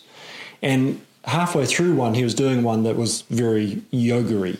And he's like, look, I'm going to be clear. I'm not trying to convince you to all become yogas. I'm trying to get you to progressively deload your back after doing a kettlebell workout. And it turns out that this is one of the best ways of doing it. So it becomes more accessible to people. And that's my martial arts background. It's like breathing was always fundamental to all of it anyway. Well, all that stuff is just like, you know, they just steal it from different things that have been around for ages, eh? Yeah. Just like you said, make it more acceptable, more modernised, repackaged. App it. yeah. You know, like, I don't know, if I'm becoming, like, technically back in the old days, I'd probably say I'm becoming more hippie-ish because I prefer to, you know, they always ask you, like, oh, do you like animals? And I say, yeah, they're tasty. But I probably eat less meat now than I used Yeah. to. And when I do eat meat, I'd much rather eat something that I've shot or a friend shot or something than actually going out and eating the cow or, Yeah. you know, because I don't, you know, 'cause you just think about it's not the fact that it's meat because meat's tasty, but it's just like you know, I'd rather eat something that's had a you know been running around free and had like theoretically a good life, and then Yes. all of a sudden lights are out. Yeah. You know, than eat something big dumb animal or some small animal that's walking around in a paddock all the time. You know. Yeah. That's shitting everywhere and bugging up and the was bred for environment. nothing other than consumption, Yeah. and It just seems a life bit- is yeah. the more you think about it, it just seems a bit wrong because animals are reasonably intelligent. You know, it's just like just seems a little bit wrong and a bit wasteful when you've got all this free tucker running around if you can get access to it. you Yeah, know? that's it. And it was interesting um, talking at kindergarten. Um, was dropping a little girl off and having a conversation with that. And you do talk about hunting, and but then if you if you approach it right and you can stay level headed and don't become defense and just start talking about well, what was that animal's life up to that point? And I got them actually the. the person behind the counter wasn't anti-hunting anyway, really. But we are talking about that. We were talking about the where animals and, and slaughterhouses and the process of that. And it's Yeah. like, well, can I said to them, can you imagine in the in the bush? What were they saying? Oh, how cruel is the the hunter? Well, no, it was a genuine it was a genuine question. Yeah. You know, it's like, well, how cruel or how how much pain do they go through? And it's like, well, it's pretty damn instant if you really, you know. if you're a good shot. But if and if not, it's still on a scale of things. It's still pretty quick because what's the alternative? What what does an animal, a deer in the bush, die on natural causes? It's not normally that pleasant. No. It's going to be starvation or major injury, which injury, which means it could be lying there for quite a long time. So Or if you watch animals lined up for the slaughterhouse, like you say, Yeah. I mean, shit, you know, they're watching all their other mates. Well, if they have mates, but they're watching everybody else getting like bolted, you know, Yeah. To the head and that. I mean, Jesus, animals are going for a shitload of yeah, stress. on you the traveling there and everything. Yeah. So I, I think it's an interesting, um, you know, and I, I found that I've always had good success with people who aren't necessarily hunting. I mean, if someone's flat out anti-hunting for whatever reason, they've got the defences up, they've got no interest in your arguments or discussion anyway. But I've found people who are a bit more neutral, coming from a genuine place of I don't know, but I'm willing to learn. You explain the process to them, and and coming from an ethically sound point and explaining that to them. And I can't talk for all hunters because I know some unethical hunters. I know some guys who just don't really. They just they'll shoot anything goes down. They're not really whatever. It's just and it's. I don't, I, maybe unethical is not the right term. I don't know. I think maybe it's just a different upbringing where they, they've just they don't have that value on the on the the, the life of the animal. Or so, I don't know. I don't know. But I, I was always sort of brought up. It's like, yeah, you're, you're taking life. It's feeding my life. It's feeding my family and everything like that. But there needs to be some little bit of thanks for the fact that I am killing something to do Yeah. it. So, and it's only a brief moment, and people have their own process after that. You know, it's it's interesting. You see, some people put that bit of grass in the mouth for the last meal. Overseas, you know, they, everyone's got You know, different there- cultural Some things. people like you know you see there's some very sort of traditional fellas down around there who, who give thanks, you know, Yeah. for like, and it's just like well, yeah, whatever, you know, it's Well, like I, I find even if it's not an official, like we'll say the word prayer that Yeah. you say over the animal, most guys I know at some point stop for a microsecond Yeah.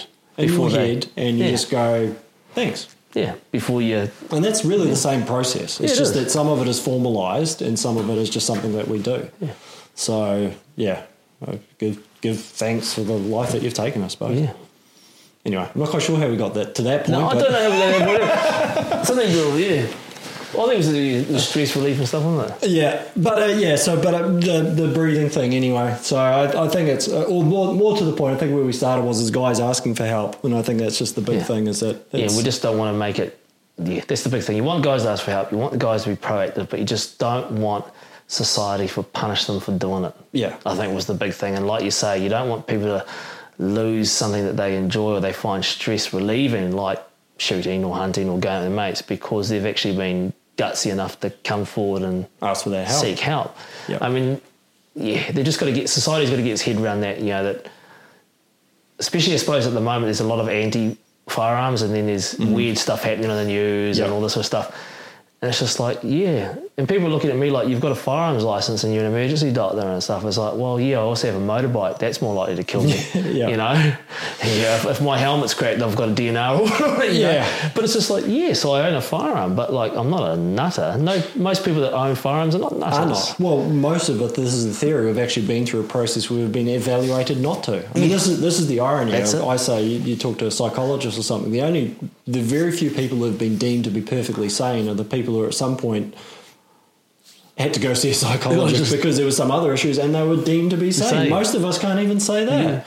However, the theory would be most of firearms owners are able to say that we've been deemed as fit and proper people. So that's not a very good argument for someone who's anti-gun. It'll never I'm, work that yeah, way. I'm a fit and proper person now. I'm hoping they were already saying that before I got my firearms license. You know, True. Yeah, sorry, mate. We've taken you for your firearm license, but by the way, you can still got your medical one. you can still open people up. Yeah, you okay. can still have, or inject them with big doses Yeah. of stuff. You know, I know. like look, I, and I think Auckland is is very. Um, I won't say unique, but is, is always very interesting for me. too. I look through the list of people applying for their firearms license, and there's a lot of different names, and there's a lot of different surnames and backgrounds and stuff. And so I keep on going back to. And for particularly for I talk of people in Auckland because I'm in Auckland. I grew up in Auckland. That yeah, someone might say to you, "Oh, you're a doctor, but you've got a firearms license." You'll be amazed who has firearms licenses, and it's just a it's a sport or it's an outlet or it's a way of getting food for them. It's it doesn't the the stereotype of a firearms owner for most people is is so wrong, particularly up here in Auckland. This is the thing. Well, the thing is, you can be in the military and be trained to shoot and kill people. Because like, let's face it, that's what they're training you for. Mm. Yeah. Not that you're going to do it, but that's what they train you for. Yeah. And you don't have a license. Yep. You don't have a firearms license. Yet somebody is training you and trying to give you the mindset that if needs must, Mm. you're going to shoot and kill someone. Yeah. You know, they just try to ignore that Yep. fact. Yeah. you know, but that's the only reason why you're picking up a weapon. Yep. You know, you don't pick it up for, you know, shits and giggles or to, you know, wound someone. you know. Just to keep you guys busy. yeah, just to keep us busy, you know. Yeah. But, but yeah, so I, I I think that's the thing as well, and it, it just it, uh, like I say, the the backgrounds it never ceases to amaze. That's why I always ask people, why are you getting your firearms license? You're hunting, you're target shooting, you're collecting, and and Auckland, like the course I did on the weekend, it, and often it is, it's about a 50-50 split as well between just target shooting and hunting. Um, But then I always suggest guys are getting a target shooting, it's like, well, be open to the idea of potentially going hunting one day because there's value in it. And certainly, guys hunting, I definitely tell them to be open to the idea of going target shooting because that's how you hone your craft. So I mean, I'm interested in like all aspects of sort of like you know hunting, all that sort of providing stuff because I think it's a very useful skill to have these days. I don't know if like you know, as as blokes we're getting less manly or whatever, but you know we're getting obviously more civilized or what they call civilized, and mm. it's really useful skill with some people that you meet that the shit they can do. You know, Yeah. They can hunt, they can butcher, they can fish, they can navigate, they can do all those practical things in society that a lot of people are lacking these days. You know, and, and it's been highlighted again recently by the COVID lockdown. Yeah. That suddenly it's like you're a lockdown. people start like, going about courses, weren't they? Courses Yeah. for people with more inquiries for Yeah. courses on practical, Yep. everyday skills that you. oh, the, the supermarket sometimes runs out of food. yeah, what are you going to do? And you know, I think there was there's been a Uh, by my understanding, there's been an influx of applications for firearms licenses as well. So th- this is the other irony. We went, we were behind anyway because there is actually a lot of people getting their firearms license. Always has been. Yeah. All these things that have happened and all the incidences where you might pin it on. It's like no, there's just been a constant increase, which is another thing we don't really hear a lot about. But certainly through the COVID, I think a lot of people have been, oh, actually, yeah, I want to be, you know, I talk to people. It's like, what do you want to get? Oh, I want to get a 22, or, you know, I want to do. I had one person once use the word, uh, he would use the word prepper. And I'm like, I don't think you want to use the word prepper when it comes to firearms licensing. But what do you want to do? So, oh, well, if I need to, I want to know I can go get some pests or maybe get some food for myself and be a little bit prepared. wrong term, but he probably had the right idea. Yeah, I know. Calling, you know, I want to get in prepping or survival. I'm like, no, that's the zombie apocalypse guys. But being a little bit more self sufficient and Yeah. being a little bit more handy, and I mean, even uh, Auckland is a great one. Power goes out and everyone panics. So I just get the gas cooker out and I've got water there, and even if I don't have food, I've got dehy food, but I've always got food, and we can prep food on a gas cooker. We put the candles on, and it actually turns into a bit of fun time because I love it when the, when things go out, you know, because it gives you a chance to go back and do all that sort of stuff that you were when you were a kid. yeah, that you were sort of taught and you wish you'd paid more attention to back in the day, you know. But um, all those sort of practical stuff is good. Like I know at least if I get out in the bush, you know, and I can't find my way out, I can still, thanks to the sort of things you picked up over the years, you can build yourself a shelter, you can build yourself a Yeah. fire, you can stay alive, you know. Yeah. Where some of your mates, you know, they want to come walking or running with you and stuff because they know that if they fall over and do something stupid, they can't do that, but at least you can, you know. got you as a- But yeah, yeah. that's I've, always I've had that conversation with people. Yeah. It's like, oh, you would come with them. And it's like most groups have that really useful person, which is not me, but you have the super useful person in the group that's like, you know, Yeah. Hey, that's the practical one who's Yeah. going to like you know fix everything. Well, and also these in modern days as well. I think it's great, especially, and I'm aware of this with kids even more so. Maybe is that it gives you the alternative or that break from the screen time and the modern Yeah. social media and all these things, which are great. I'm not from I'm for a moment. I'm not one to because this is what this whole thing is. It's all done through social media and through mm. podcast, and you know, so it's a great way of dispersing that information. But it's also great at some point to turn it off and to decompress and have a break. And a lot of people don't have that at all now. That's the thing. Well, my best mate, his, his, his um, son is my godson, one of my godsons, and he's like, it's your job to make sure that he has all the practical time so that he knows how to go out and, Yeah. you know, go tramping, that he knows how to build a shelter, he knows how to go hunting stuff. He's like, oh, should I better brush up? Yeah. How, how to read a map, and you're like, oh, I used to be able to do that really well years ago, but now you're stuck in Auckland and there's GPS and all this sort of stuff that wasn't around when you were a Right. kid. That's it, and that's where we go back to those hunting courses that I've had people approaching me about because you realise you talk to them. It's not only the firearm side of it, but they also like, well, what do we, how do we navigate out there? Because they're not on tracks, and they don't necessarily think that's true. It's like you're going to go into a regional park or a big area where there's no signposts, there's no tracks. And yes, you've got your triple skinned, you know, super lightweight tent or anything, but where you try and put it up, it's actually not going to be flat or there's not going to be space for it because you're not on a campsite. So what are you going to do then? And it's like, oh, there's other stuff to learn as well. I've been out tramping with some people and they're like, oh, how do you know where you're going? It's like, well, I'm following the, the trail. And they're like, what trail? Because it's not a marked one. It's like, Yeah. well, this trail, like, you can see heaps of shits walk this way, but it's just people that are too used to cities, eh? Can't, Yep.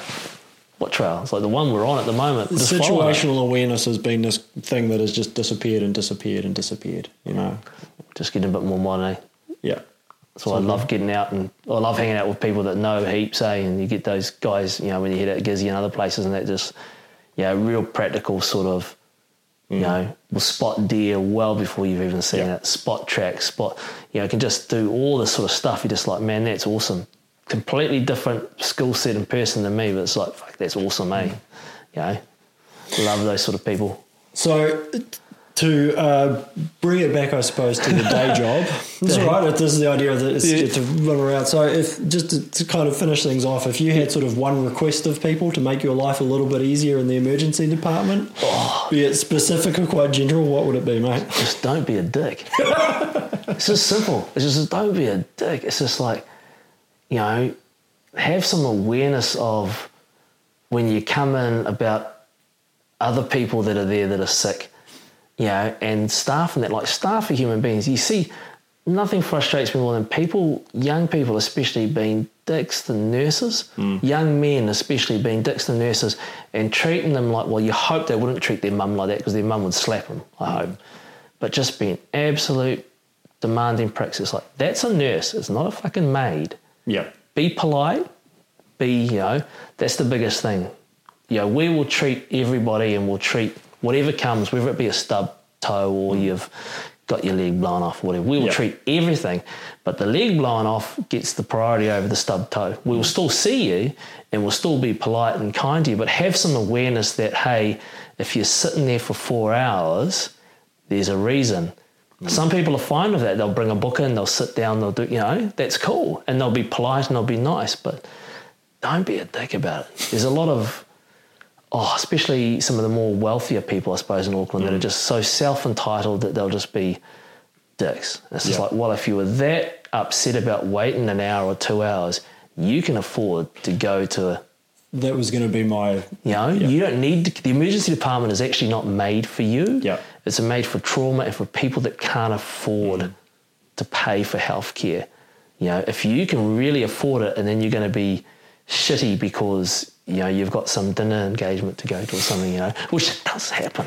You know, seriously, it's just like, well, don't be a dick about it because Yeah. the more you're a dick to the nurses and stuff, they'll tell us Yeah.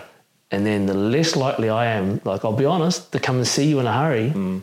because you know if you insult my nursing staff and stuff when I'm on, and we do see each other like as a big family down there, it's Yeah. like you know you'll get treated and you'll get treated, um, let's see, just to cover myself ethically and in an appropriate manner. Yeah.